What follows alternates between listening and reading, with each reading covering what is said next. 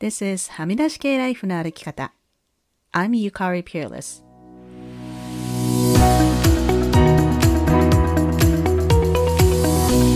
周りが決めた道からはみ出して自分だけの生き方をする人を応援するポッドキャスト。はみ出し系ライフの歩き方。Welcome to episode 211. 皆さんこんにちは。ペアレスゆかりです。今週はまず久しぶりにいただいたはみらいへのレビューをご紹介します。まるらいママさん。たくさんの勇気をもらえて勉強になる素晴らしいポッドキャストです。ゆかりさんのポッドキャストからいつも学びと勇気をいただいています。ゲストさんとのトークも勉強になることばかりですが、ゆかりさんのソロ会が一番大好きです。ゆかりさんという存在が日々の暮らしの励みです。いつもありがとうございます。これからも配信を楽しみにずっと応援しています。そしてもっともっといろんな世代、世界の方々にこのポッドキャストが届くことを願っています。マルライママさん、ありがとうございます。Apple Podcast って国によって違っていてですね、私はカナダに住んでいるので、デフォルトで表示されるのがカナダなんですが、以前は国の設定を変えるだけで、日本の Apple Podcast とかアメリカの Apple Podcast のページが見れたんですけれども、今私はカナダのアップルでサブスクしているサービスがあるので、Apple TV プラスですね。そうすると他の国に移動できない設定になってるんですね。で、日本で例えば今一番聞かれているポッドキャストは何なのかとか、そういうのが全く見れなくなってしまっていたんですけど、で、レビューもついても見れないんじゃないかなって心配してたんですけれども、今回こちらのレビューはたまたま今使っている某サービスの方からレビューがつきましたよとお知らせメールが来るっていうことに最近気がついて、あの、見逃さずに済みました。ずっとね、ゲスト会ができなくて、私が一人で話している回とか本当に面白いのかなと気になっていたんですけれども、ソロ会が一番好きという丸来ママさんのコメント、本当に嬉しいです。ありがとうございます。これ何度も言っていますけども、クリエイターって孤独ですし、私はこのポッドキャストを聞いてくださっている皆さんのことをほとんど知らないんですよね。なので、こう、こういったコメント、感想をいただくと、あ、こう思ってる方もいるんだと、とてもありがたいですし、新鮮です。マルライママさん、レビューありがとうございました。ハメライステッカーをお送りしますので、住所を教えてくださいね。さて、今週は久しぶりにゲストさんをお呼びしています。今週のゲストは浦田そよかさんです。まず、先に進む前にコンテンツ警告をさせてください。今回のエピソードは性暴力に関するものですので、聞くのが辛いと思われる方は、今回のエピソードはご遠慮ください。浦田そよかさんは数年前、自宅に侵入してきた見知らぬ男性から性暴力に遭われました。その経験を NHK のサイトにて詳しく語ってくださっています。この記事は今年の4月に公開されてすぐに多くの人にシェアされましたので、読んだ方も多いかと思います。記事のタイトルは、性暴力裁判。被害女性が語った15分の言葉というものです。このエピソードの詳細欄に、その記事へのリンクを貼っておきますので、もしまだ読んでいないという方は、先にその記事を読んでからこのエピソードを聞いていただけたらと思います。私はこの記事を読んでショックを受けて、加害者に対して怒りでいっぱいになったと同時に、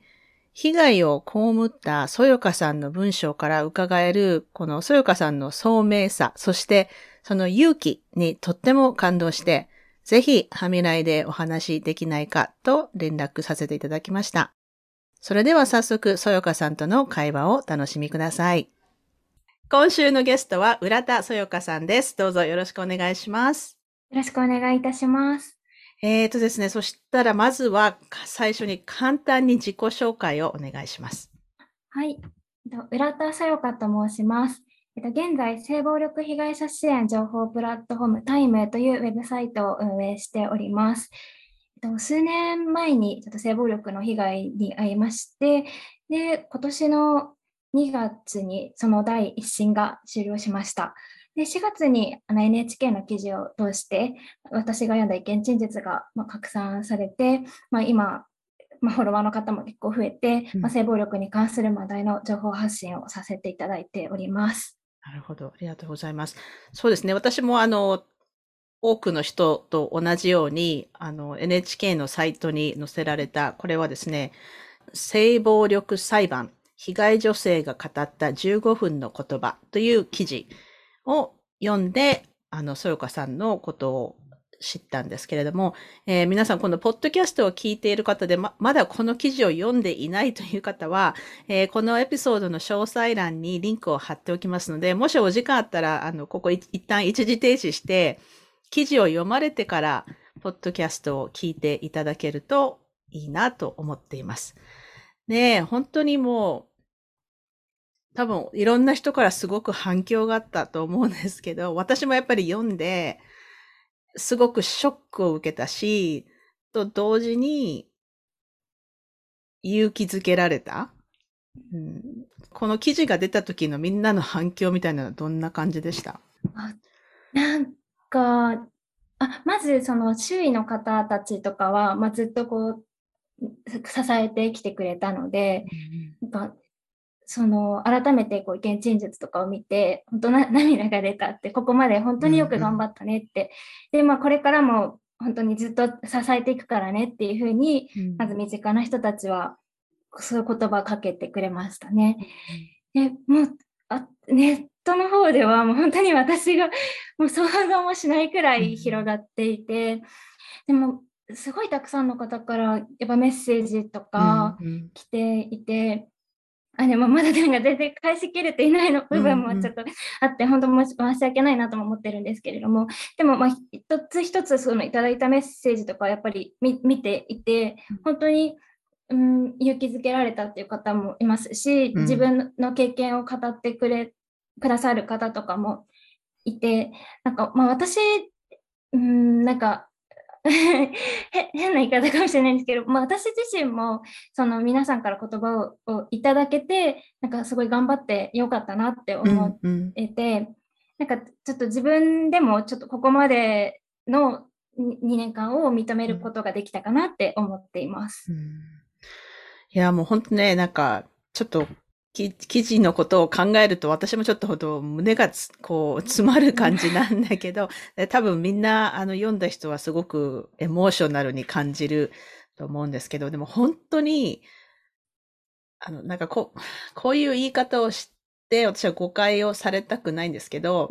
こう、このすごくトラウマになるような、すごくひどい、辛い経験をされたのが、もちろんそれ、あの、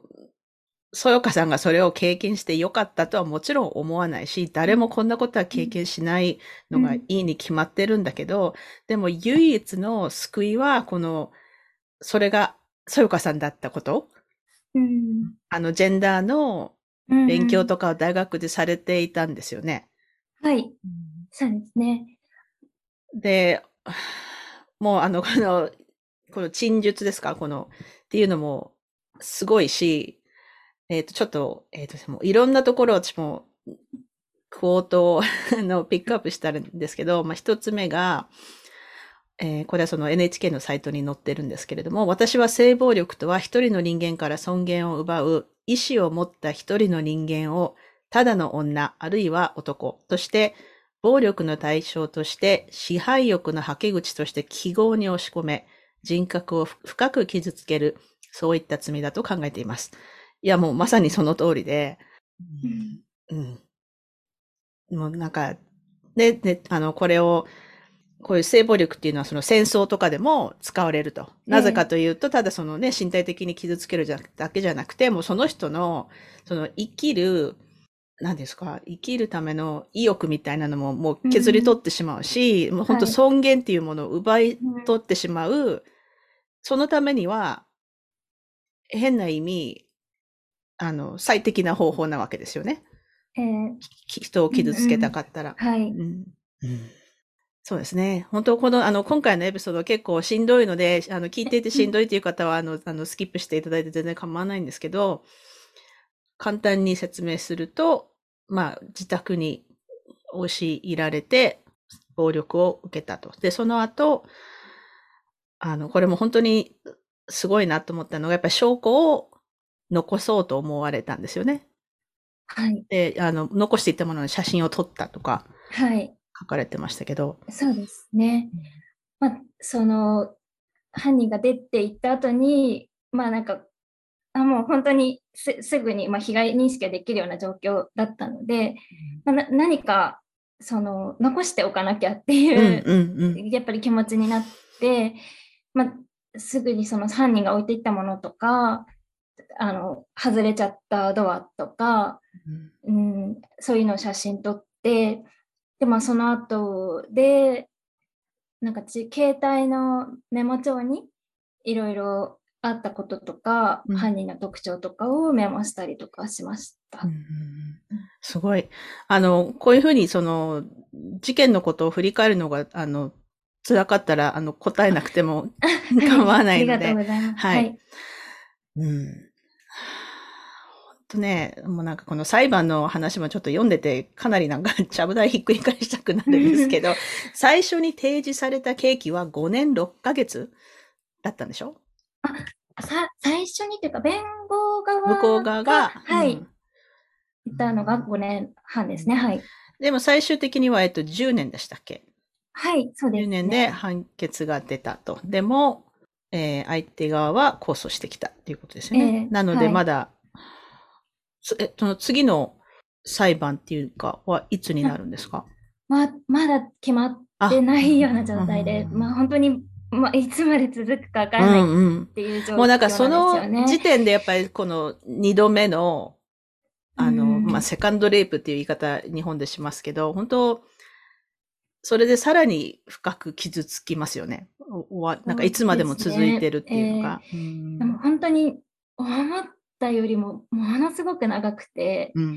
うん。うん、本当第一審までも想像以上に長くてってうんいう状況だったので、うん、なんかい一区切りついたけど、やっぱり控訴されてしまって、うんうん。あまだまた先見えないなっていうようなうんうん。状況ですね。あの、私もまあ日本で裁判とかしたことがない、特にこういうなんか刑事訴訟みたいなのは全然わからないので、すごく素人の質問なんですけど、はい。えっ、と、そよかさんはその相手のは、まあ、犯人の名前も顔も分かっているわけですよね。あそうですね。はい。まあ裁判は本名でね、ええあの、されるので、でもそれを公表するとかそういうことはできないんですかね？しちゃいけないの？えっ、と、ししちゃいけないとかではないんですけど、ななんかまあ、今今の状況から、うん。私としてはなんかそういうことはしないうんうんうん。方がいいなっていうふうには、まあ、思っていて、うん。と、なんか少し前にちょっとツイートとかもしていたんですけれども、うん。やはりこう犯人が特定されて、うん。まあ、その人、まあ、個人にかなりのこう、まあ、誹謗中傷とか言ったり、まあ、やっぱりネット上にそういう情報がずずっとこう残り続けたときに、うんと、まあその、ほ 本当はこう刑務所からこう、ででやっぱ出てくるのは本当怖いんですけど、うんうん。今の日本だとどうしてもまあか確実に出てくるので、うんうん。10年後には。そういった時に、まあ、すなんでしょう。うーんこうそういう社会復帰ができないよううんなうん。状況をこう作り出したのが私っていうふうにされてしまうと、うんなんか報復になってし報復されてしまうというか、うん。うん、すごいなんかこう、報復をそこまでこう怖がらなくてもとか、なんかこう犯人をななんで守るんだみたいに思っうんうんてしまう方もいるかもしれないんですけど、でも本当にその報復って被害者にとってはやっぱり、うん、すごく怖いし、これから先も、もうずっとずっと心配がつきまとうものなので、まあそこは、まあ、慎重にしたいなって思っています。なるほど、なるほど。はいああの、私とか何も考えずに 公開してしまうような気がするので、やっぱりね、そう、あの NHK の記事を読んだり、その、そよかさんとのあの DM でのやりとりとか見て、本当にこう、な、なんて言えばいいんだろう。うん。なんかそ、聡明で、こう、人ができている方だなという気がするんですけど、だから本当に、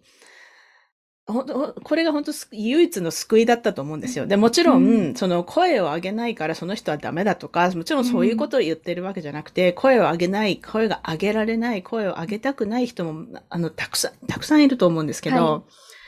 い、ね、日本だとあの、伊藤詩織さんが本当最初に、あの、勇気を出して、出てきてくださった方だと思うんですけど、は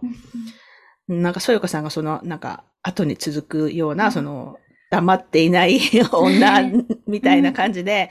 うん、あの、もちろん本当これはすごくひどい事件なんだけど、私たちがそれを見ていて、あの、勇気をもらったり救われたりしている人は多分たくさんいると思うんですよね。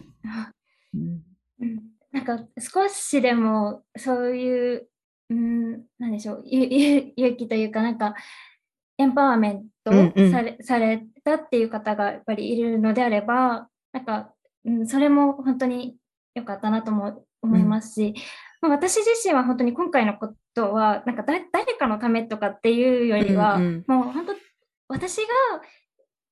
そその性暴力のこう悲惨さっていうのを司法の場にちゃんと知ってほしいっていう思いが本当に一番にあって、まあ、それであの意見陳述も書い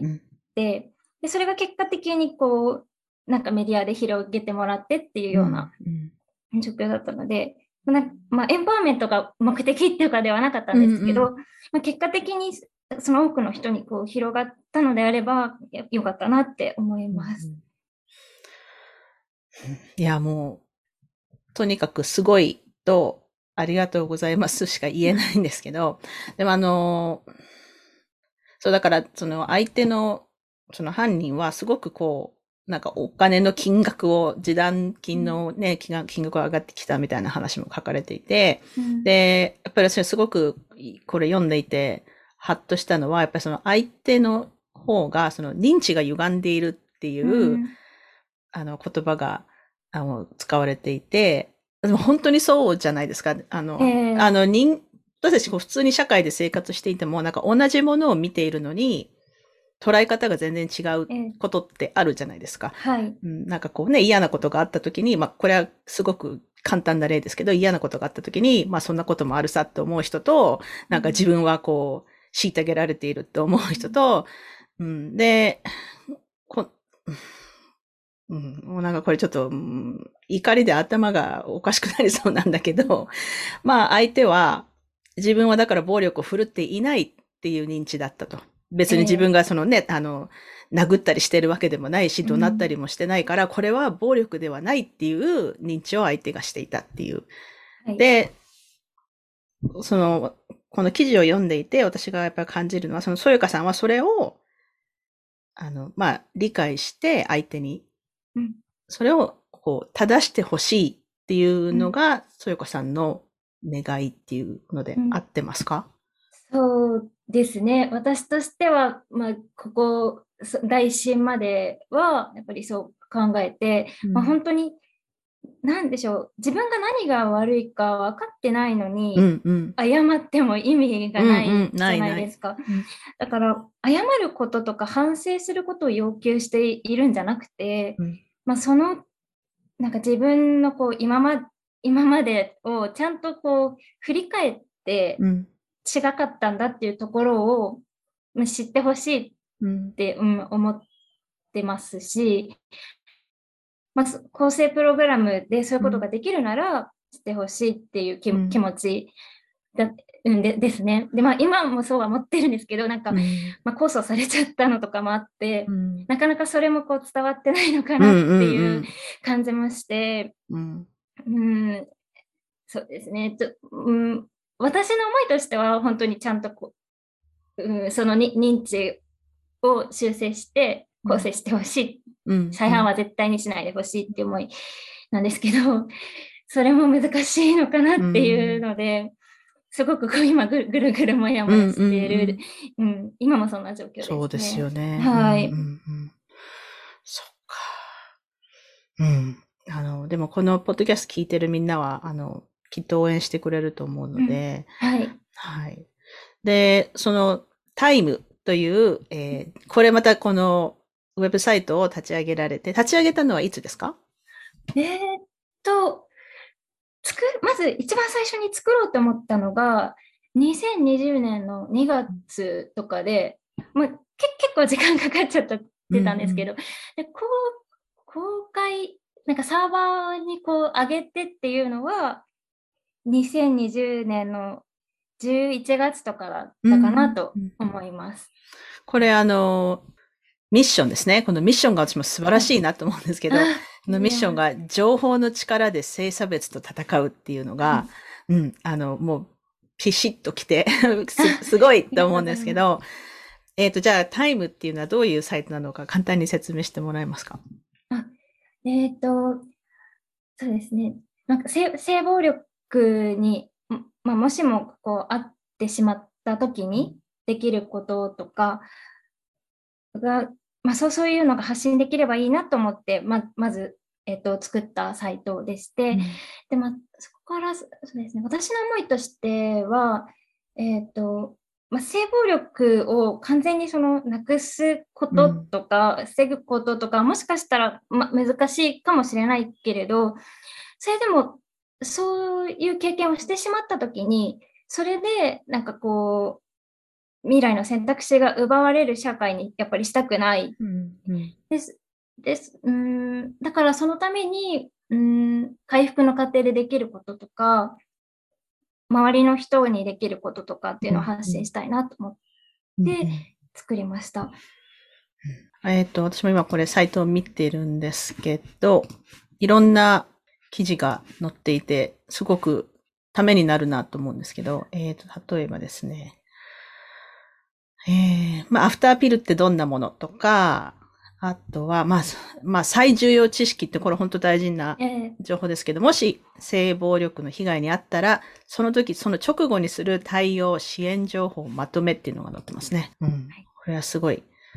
えっ、と、そう。だから、ワンストップセンターっていうのは、私も、はあの、まあ、私が日本に住んでいないからだと思うんですけど、やっぱそういうのがある。やっぱりそのワンストップセンターっていう言葉自体、まあ多分知らない人がいると思うんですよ。日本に住んでいる人でも。だからまあ、まあ、そのなんか被害に遭った時に、まずそれが性暴力であるっていう自覚があって、プラス、そこから助けを求めようって思わないと、その三つ目のその情報をググるっていうところまでいかないと思うんですよね。はい。うんうんうんそうですよね。だからなんか私としてはそのタタイムをこれからなんかこう助けを求めるまでの、うん。なんかこうああい間に入りたいといううんか、そのタイタイムで、えっと、直接こう支援をするとかっていうよりは情報発信をメインに行ってこう何かあった時に支援を求められる人を増やしたいし、えっと、被害に遭った本人でなくても、その周りの人とかがそういう支援先とかを知っていて、で、その、まあ、正しくそういうところにリファーできる人をうんうんうん。増やしたいっていううん。思いで、情報発信をしています。やっぱり、あの、え、それって性暴力だよってね、お友達とかがうん。言えるように、なんかその、はい。彼氏にこんなことされたみたいな話の時に、え、それってやばくないみたいに言える、そういう知識がある人を、やっぱ増やしていく。はい。うん。で、うんやっぱり、泣き寝入りしないっていうか、あとその、なんか歪償化しない？いや、うんだって彼氏だから、ね、そんな、こう、訴えるとかできないって思う人もいるかもしれないし、はいまあもちろん知らない人とかでも、うん。なんかそ、この、やっぱりそのギャップを埋めるっていう意味では、これはすごく大事なウェブサイトだと思うんですよ。あの、まあ、で、うんワンストップセンターみたいなのはもうすでに多分何年も前から、うん機能はしていると思うんですけど、やっぱりそれを、そこに、ね、その、うん被害からそこの間の、やっぱり情報の、そのギャップを埋めるみたいな感じで、はい。うん、すごく、あの、意味のある大事なサイトだと思います。これ、ちなみにタイムっていう名前はどこから来たんですか？えっ、とあハ、ハーブの名前なんですけれども、そのタイムの、なんか、花言葉とかに勇気みたいなのがあって、あとその、調べてみたら、その昔ギリシャとかで、こう、そのタイムは持つ人に勇気をももたらす、うん。すみたいな。うん、そんなそういうそうことが書いてあったので、いいなと思って。いいですね。はいうんうん。うんいい匂いだしね、タイムって、なんか、あの、癒されるっていうのもええ。あって。そっか、いや、すごいですね。えーとね、じゃあ他にね、何、何を聞きたいんだろう。でも、あの、もちろんこの記事が出て以来、いろんな人から、あの、ね、反響があったり、取材とか、えーと、一番最近で見たのは、文春オンラインにも記事が出ていて、えっと、最新版の文芸春秋にもインタビューが載っているということですね。えっと、7月号はい。ということなので、あの、今出てるやつ多分皆さん、日本の方は見ていただきたいんですけれども、なんかこう、みんなにし、特にこう、うまく伝わらなかったこととか、他に特に知ってほしいことみたいなのありますか？えーっと、そうですね。まあ、まず、えっと、まあ、大丈夫だと思うんですけど、まあ、この私のこう、発信とか発言とか経験に、なんか、うー権威性みたいなものが出てしまうと怖いなっていうのは思っていて、まあ、その、やっぱり性暴力の問題を発信したくって、皆さんの前でいろいろお話ししているんですけど、あくまでやっぱり私個人としての経験であって、なんかサバイバーの方をこう代表できるものでも、代弁できるものでもやっぱりないと思っていて、うんうん。その、なんでしょう。やっぱ自分は強制性交の被害まではあってないから、痛みが軽いとか、うん自分はこう、なんかこんな経験語れないとかって、うんうん。なんか思ってしまう方ももしかしたらいるかもしれないんですけど、そんなこと全然なくなくって、本当に、なんでしょう、痛みはもう、その人本当個人のものなので、誰かが外から判断したりとか、比べたりとかはできないと思うので、うんうんうん。なんか、うーん、なので、その私の発信をこう何か正しいものとか、うんなんかこう強いものみたいな、うんそのけ権威性のあるものみたいには、やっぱしたくないし、ううんんただそう捉えては欲しくないなっていうふうには、うん確かに思います。うん。でも本当女性として生きている人で、うんまあ、程度の差こそあれ、性被害に遭ってない人ってなんかほとんどいないんじゃないかなと思うんですけど、私も小学校6年生の時に痴漢に遭ったことがあって、うんで、もちろんそれはレイプではないんだけど、やっぱりそのね、その傷っていうか、未だにもちろん忘れないし、多分一生忘れない。で、その、えっと、さっき最初の方に言いましたけど、本当そのなんか尊厳を踏みにじるようなね、その、ううんん、っていう気持ちっていうのははい多分、みんな、まあもちろんその女性だけがあの被害者じゃなくて、まあ、男性の被害者ももちろんいるんですけど、やっぱそその性被害に遭った人たちの、そういう気持ちっていうのは、多分変わらないと思うんですよね、ほとんど。うんうんでも、例えば、あの、いや、私のはただ、ただの痴漢だから、こう、ね、そんな、なんか忘れちゃおうとか、そんな大したことないとか、やっぱりそういうふうに思うのは私も、それはちょっと違うんじゃないかなと思いますよね。うん。うん。まあ、なんか本人がこう辛くてこう認められなくてこううん賠償化してしまうみたいな、なんか PTSD とかの、はいはい。症状としてのそういうのもあるんですけど、やっうんぱり、うん、他者が言ってはダメだなっていうのはすごく、うんうん。うんそうですね。うんうんうん。いやこのね、現地率私もなんか見てるんですけど、あとす、いろんなすごい、あの、名、名言っていう言い方もどうかと思うけど、あの、性教育は人権教育とかね。うん、うんはいすごい。そうで、えっ、と、ちょっと待ってくださいね。ちょっと読みます、えー大学では性の問題についてタブー視せず、真面目に議論をするような環境に身を置いていました。正しい性的な知識は恥ずかしいことでも面白おかしく思うようなことでもありません。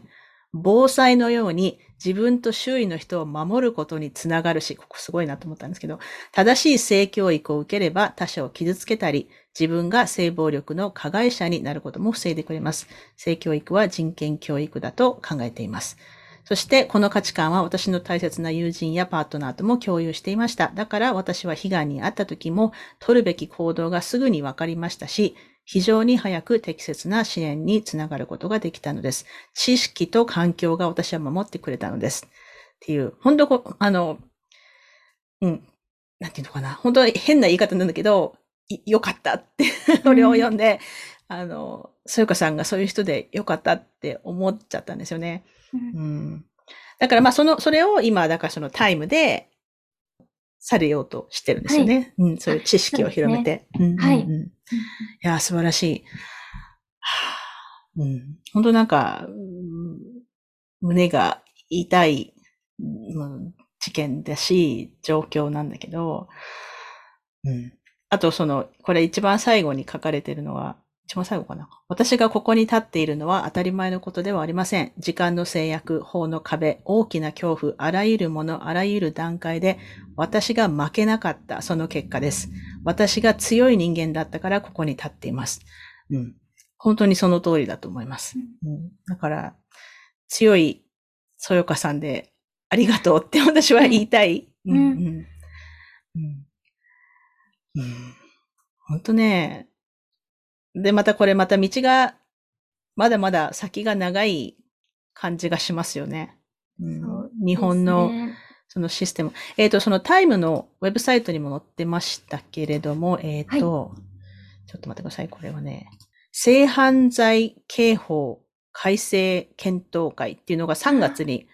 あ、これ去年の3月ですね。はい。あったんですね。こういうのも私も全然知らなかったのでうん、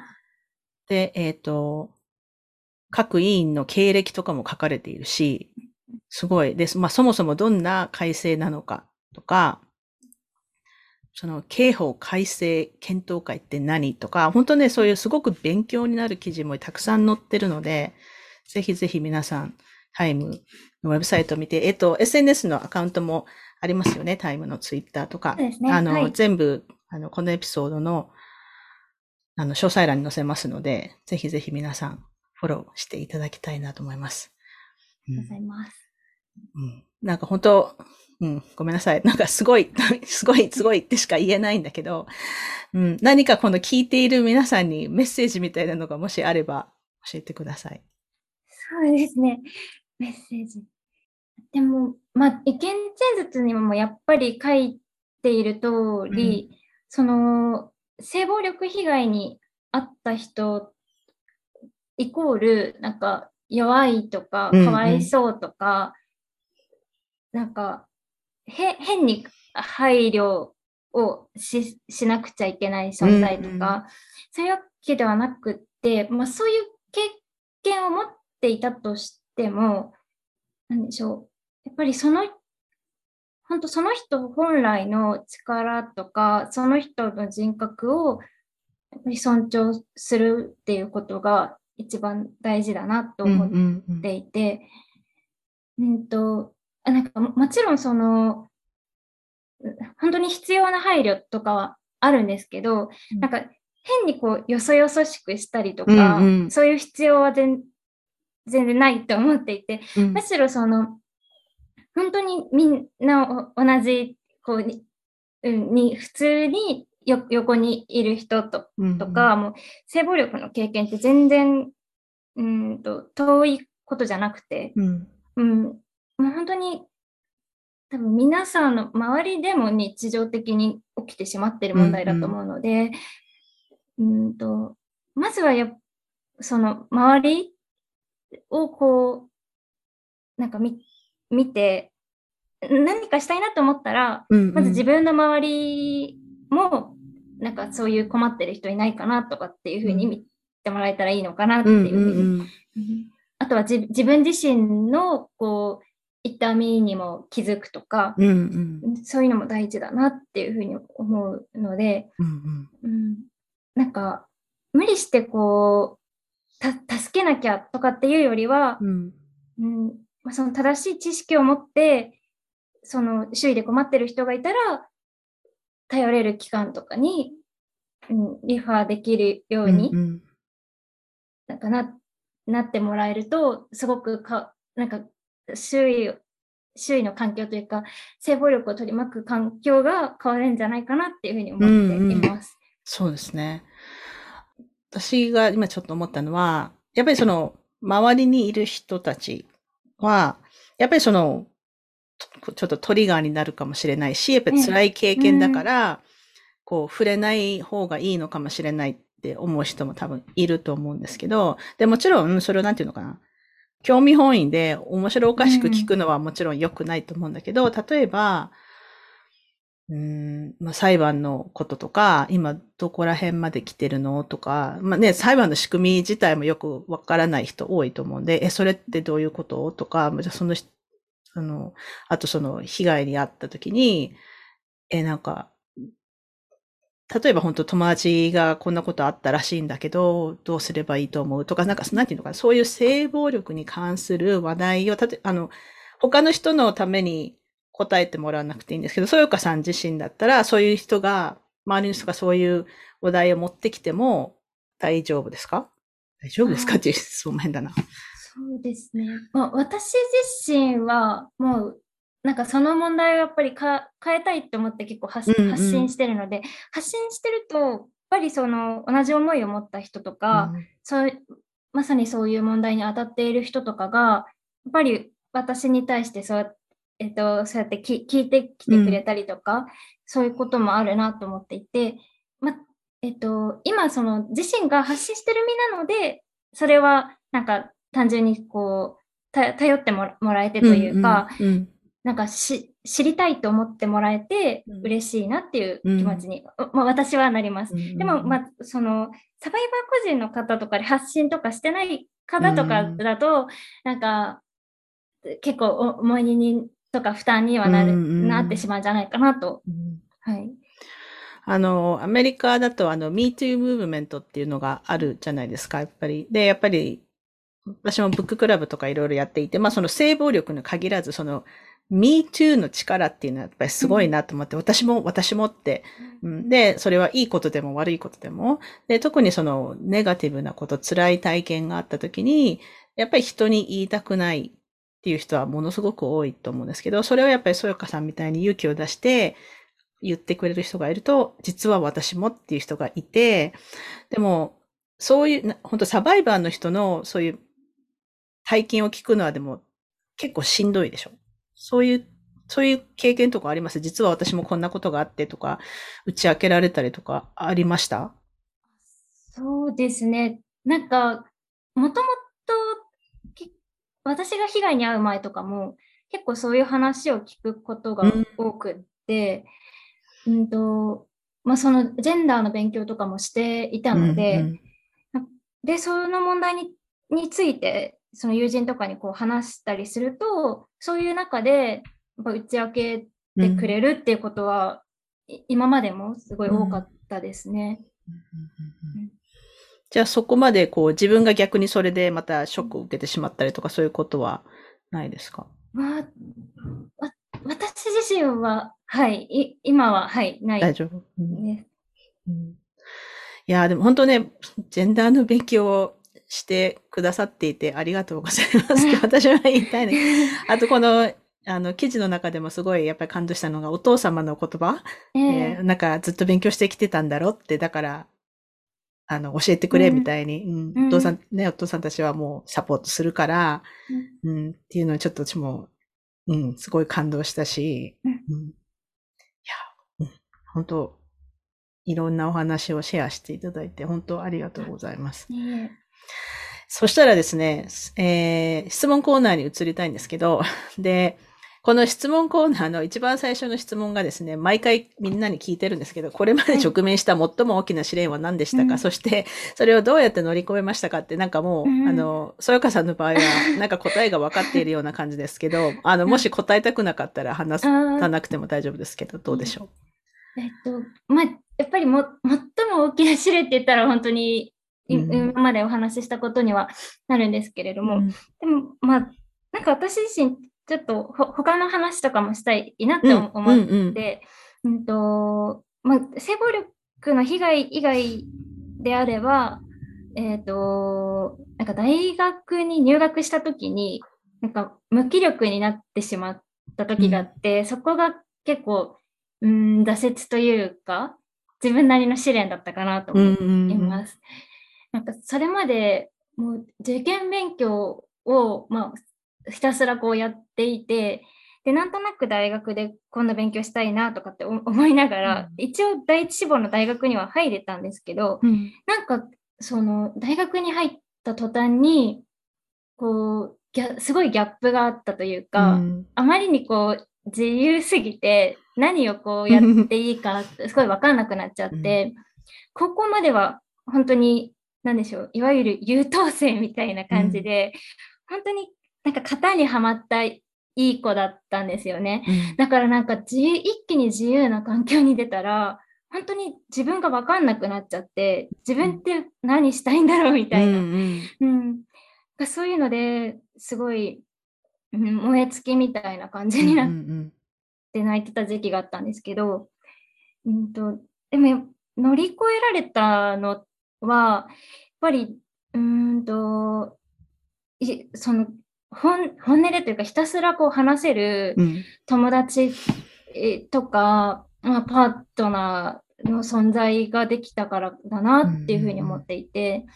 今、えっと、タイムを一緒にやってくれてるああすみちゃんっていう子がいるんですけど、うん、あすみちゃんとも大学で会って、で、なんかそういういろいろ燃え尽きてた時期とかに、まあなんかだんだんこうあすみちゃんと仲良くなれて、すごいこうなんか語り合え合える時間がいっぱいあったんですね。うん、で今まではそういうことがなんかあんまりなかったのでなんか結構中高一人でぐるぐる考えてあんまり友達とも深く話すみたいな時間とかも全然なくって、うん、なんかどこか孤独みたいな感じてたんですけど、うん大学でなんかそういうもうなんか何でもこう話せる存在ができて、なんか乗りそういうなんか自分を見失っちゃったところとかも乗り越えられたなって思います。うんなるほど。やっぱお友達、うん、そのやっぱりいろんなことを話せる友達っていうのは大事ですよね。はい。うんでそのそういうことを話す場があるっていうのは、ええ、うん、大事だなと思います。そうか、ありがとうございます。今、あの、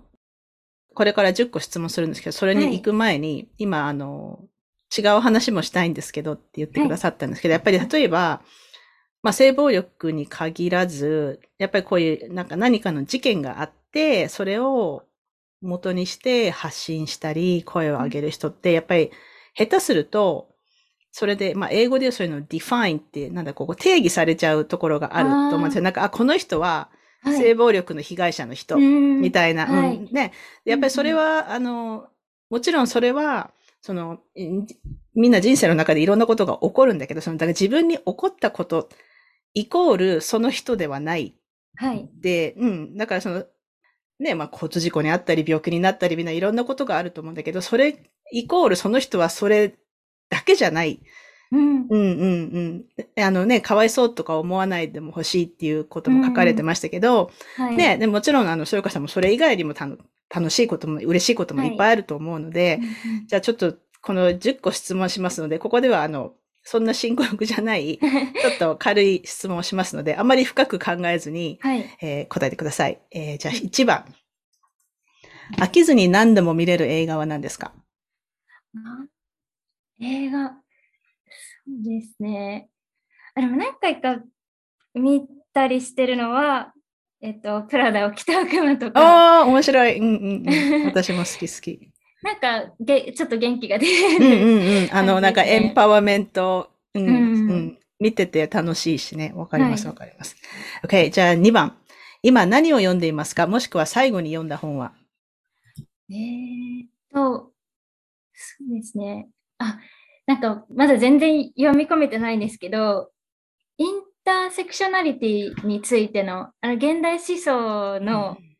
多分5月に出たやつですかね。それを、最近読んでます。それは誰が書いた本ですか？あ、えっ、ー、と、なんかいろんな学者の方がこう、寄稿しているようなもので。なるほど、なるほど。うん。インターセクショナリティも、最近でも日本では結構使われ、知られてきてる言葉ですかね。みたいですね。はい。ここ数年、うん。うん。いろんなことがね、交差して。だから私は、例えば女性だけじゃなくて、うん女性でもあり、私は、例えば、私は海外海外に住んでるので、日本人でもありとか、ね、あとその、の、セクシャルオリエンテーションとか、ね、はいそういうのも絡んできて、だからみんないろいろなものが交差してるんだよ、みたいな感じですね。なるほど、なるほど。ありがとうございます。じゃあ、三つ目。座右の銘は何ですか、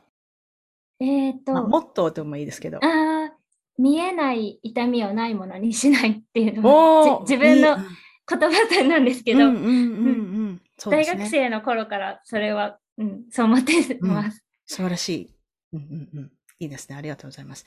4番、何が怖いですか？怖いものは何ですか？こ怖いもの。あ、なんか幸せすぎるとき怖くなりあまあ、わかる、わかります。うん。うんあのー今私はあのブレネー・ブラウンっていう人のブッククラブをやってるんですけど、はいそこでいろんな感情を学ぶって、やっぱりその感情を言語化するみたいなのをやっていて、やっぱりその幸せとか喜びっていうのは実は一番恐ろしい感情であると。す。うんうん、っていうのを今みんなで学んでるとこなんで、うん、ええわかります。なんかやっぱ幸せすぎると、これが続かないんじゃないかとか、うんで、あの、すぐ終わっちゃうんじゃないかとか、ええゆ夢なんじゃないかとか、うんわかります、わかります。ううんん OK、えっ、と、5番。今までに人に言われたことで心に残っている言葉は何でしょう？ありますか？いいことでも悪いことでも。えーっと、あ、でもなんか、大学の先生に、その、そよかはこう見た目すごいおしおしとやかっていうか大人そうに見えるけど、ものすごいなんか、芯のあるフェミニストだよみたいに、うん。なんか、なんだろう、私を紹介する、他の人に紹介するときに、何気なく先生がそう言ってくれて、うんうんあなんか人から言われるとすごい嬉しいなというか、うんうんうん。あそう見てくれてたんだって思った時が、うなんか嬉しくて印象に残ってます。あの、皆さん、ポッドキャストを聞いている人はもちろん見えないと思うんですけど、あの、うんそよかさんは、まあ、こういう話するとまたルッキズムって言われるかもしれないけど、非常に、あの、可愛らしい方なんですけど、あ、もう、皆さん、あの、聞いて、話を聞いていてわかると思うんですけど、やっぱり、うんすごく芯のあるフェミニストっていうのは 私もそれは感じます。うんうんうん。ありがとうございます。OK、えっ、と、6番。これもですね、みんなに聞いてる質問なんですけど、えっ、と、無人島に島流しにされました。でも、1個だけなんか持って行っていいって言われたら何を持っていきますか？えっ、と、スマホはダメです。あと、人もダメです、もちろん。えーっと、うん、あ、一個だけ、なんか、き何か記録をできできるもの、ペン、うんうんペンペンじゃない、か紙とか何か残せるものとかを持ってきたいなって思います。なるほど。私もそうですね。私も、あの、紙とペンっていう人だあ、から、そうなんですね。あなんか書いて時間潰したり、記録したりとか。う うんんうんうん。なるほど、なるほど。ありがとうございます。えー、7番。これもみんなに聞いてるんですけど、どんなことがあなたを脆く感じさせますか ?What makes you う feel ん vulnerable? あえっ、と、なんか自分のか加害性を認識させられるとき、うんうんうん。えーまあなんか突きつけられたときが結構、うなんかう、うってやっぱり来るし、うんうんうん。なんか私自身その被害者になることよりも加害者になりたくないみたいなつも気持ちがすごい強いうんうんうん。なって思ってます。確かにね、あの、誰に、誰でも加害者になり得るうんじゃないですか。うん。はいうんうんなるほどね。うん。わ、わかる。でも、なんていうのかな。加害者に、みんな、誰でも加害者になり得るんだけど、その加害者になることを、はい。そんなに、こう、嫌と思わない人って結構いると思うんですよ。あーなんていうのかな。しょうがないじゃん、みたいな。ううんん。むしろ、まあ人によってはそれがこう、なんていうの、た楽しいみたいな、まあそれはちょっと、あの、サイコパスっぽい人になっちゃうと思うんだけど、でも、そよかさんの場合はそれが、やっぱりすごくうん。嫌っていうか、うん。しなりたくないみたいな感じですか？ですね。なんかな、なりたくないというか、まあでも、な多分な、どうしてもなってしまっているものだと思うので、うん。で、それをこう、やっぱ認識させられたときに、やっぱ、なんか、あだ自分ダメだなとか、こう落ち、込んじゃったりもするんですけど、でも、その、うーん、でもその加害性にこう向き合うことって本当にだ、うん、だがやっぱり大事だなとは思っているので、うん、なんか結構そう、う突きつけられたときは、うどどうしてもこう、なんかちょっと逃げたくなっちゃったりとか、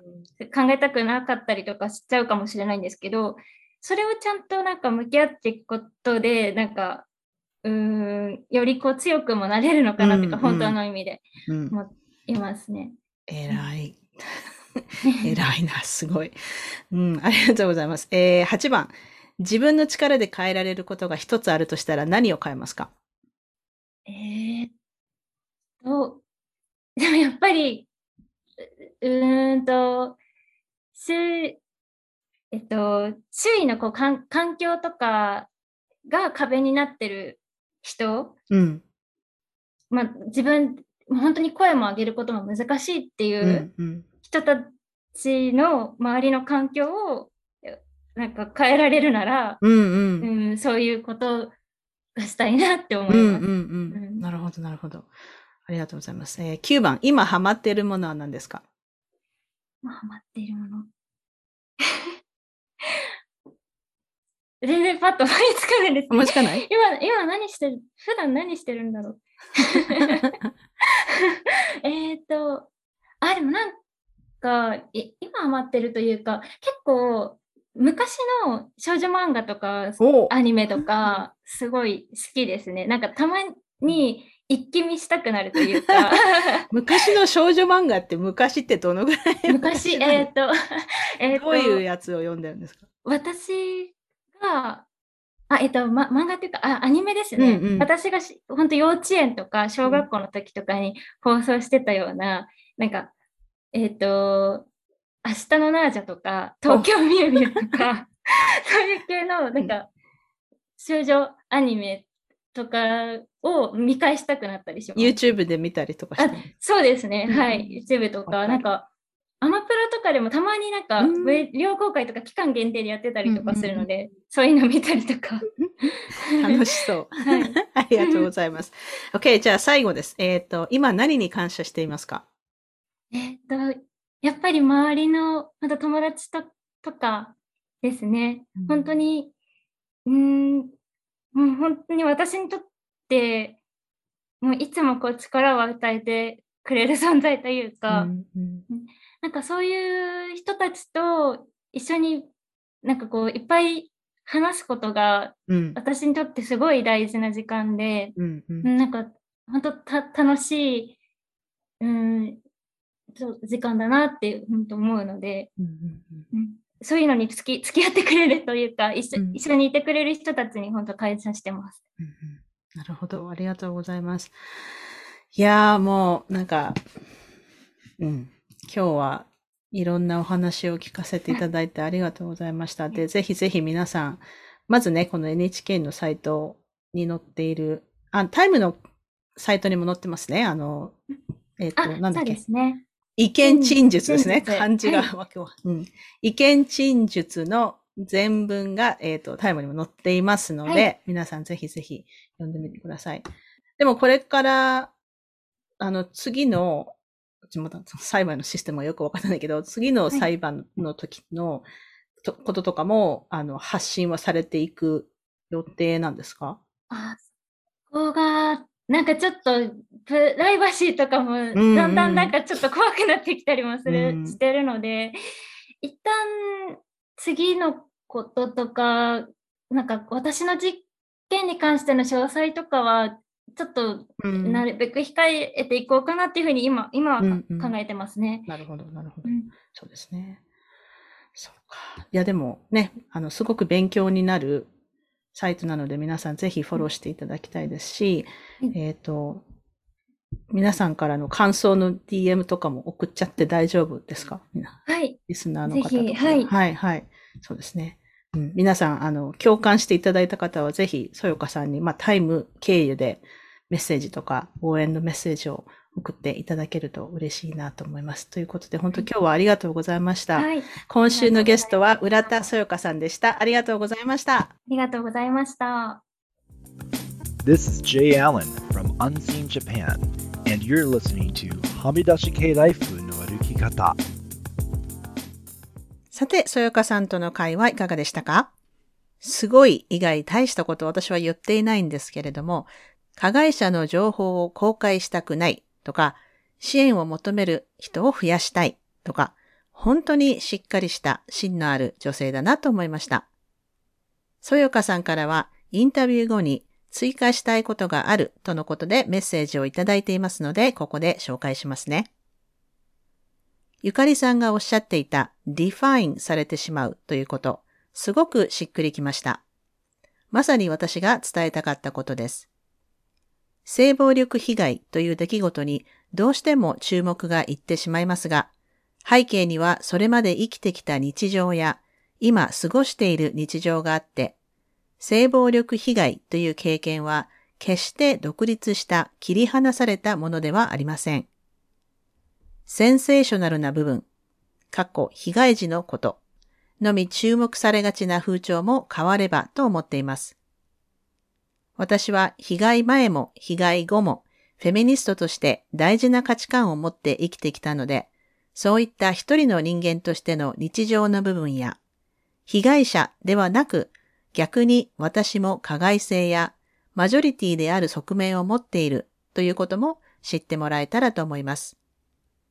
いつかは性暴力被害者のそよかさんではなく、フェミニストのそよかさんと言ってもらえたり、認識されたりしたら嬉しいです。というメッセージをいただきました。本当そうですよね。私もこのその人に起こったことイコールその人ではない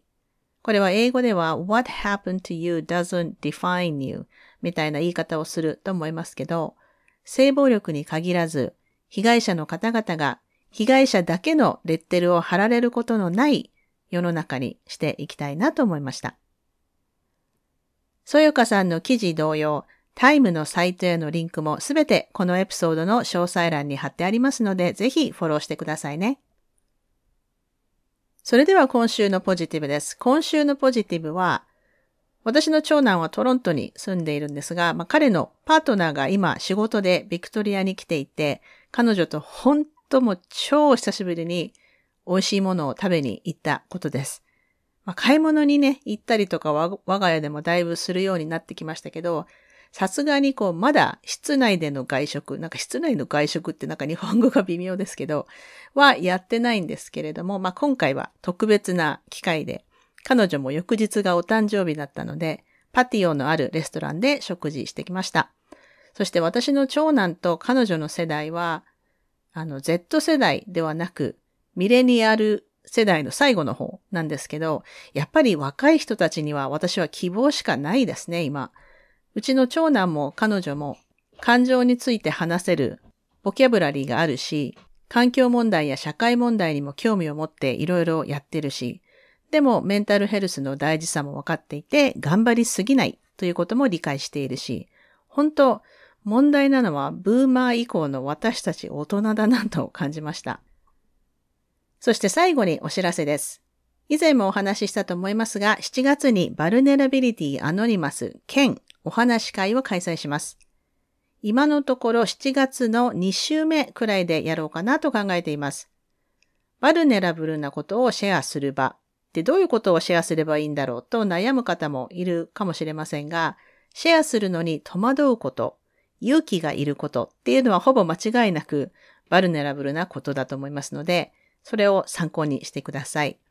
前半はみんなのバルネラビリティをシェア。そして後半は皆さんが話したいこと、質問でも、もやることでも何でもいいので、みんなでお話しするお話し会にしたいと思っています。近いうちにニュースレターで詳細を発表できると思いますので、興味のある方はぜひ。それでは今週もお聴きいただきありがとうございました。はみ出し系ライフの歩き方は、プロデューサー、ホストのピアレスゆかりが、未譲渡のコースト整理種領域であるカナダ・ブリティッシュコロンビア州ビクトリアで制作しています。はみらいのインスタアカウントははみ出し系、ツイッターははみ出しライフです。また Facebook にもリスナーさんのグループはみらいコミュニティがありますのでぜひご参加ください。番組の感想、ゆかりへの質問、今週のポジティブ、今週のブレイブははみ出し系 at gmail.com までどうぞ。番組へのサポートは PayPal、もしくは月ごとのサポートは Patreon で可能です。いつもサポートしてくださっているパトロンの皆さんありがとうございます。番組のスポンサーは随時受け付けておりますので、ぜひお問い合わせください。また、ゆかりのニュースレターも毎週サブスタックにて配信していますので、ぜひ詳細欄からご登録ください。ハミライを気に入ってくださった方は、ぜひお聞きのポッドキャストアプリにて、ハミライのレビューを書いていただけると嬉しいです。レビューを書いていただいた方には、ハミライステッカーをお送りしますので、住所を教えてください。さて、ここまで聞いてくださった方に今週の内緒話を話します。今週の内緒話は、ビクトリアって夏そんなに暑くならないので、クーラーがついていない家がほとんどなんですね。でも去年あの覚えている方がいらっしゃるかどうかわかりませんが、すごい猛暑になって38度ぐらいまで上がってもう死にそうだったんですけど、今年はちょっとクーラーが欲しいなと思っているんですが、日本みたいなこうね、上の方に、あの、天井近くにつけるタイプのクーラーっていうのがもうまずなくて、窓に取り付けるタイプか、なんか小型冷蔵庫みたいなサイズの、こう、下に車輪がついてるクーラーがあるんですけど、電気代がめちゃめちゃかかると思うんですよね。でも最近 TikTok を見ていると、USB で充電できるんなんかこうケーキの箱ぐらいのサイズのポータブルクーラーっていうのが出回っていて、ちょっと気になって一回クリックしてしまったので、もうその広告ばっかり出てくるんですけど、これもしかして持ってるよとか使ったことあるよっていう方がいたら、ぜひ感想を教えていただきたいですね。かなり興味あるので、もし持ってるよっていう方がいたら教えてください。というわけで今週も黙らない女、黙らない人でいてくださいね。Be brave, be kind, but don't be silent. Your voice matters. Stay safe everyone and thank you for listening. Bye!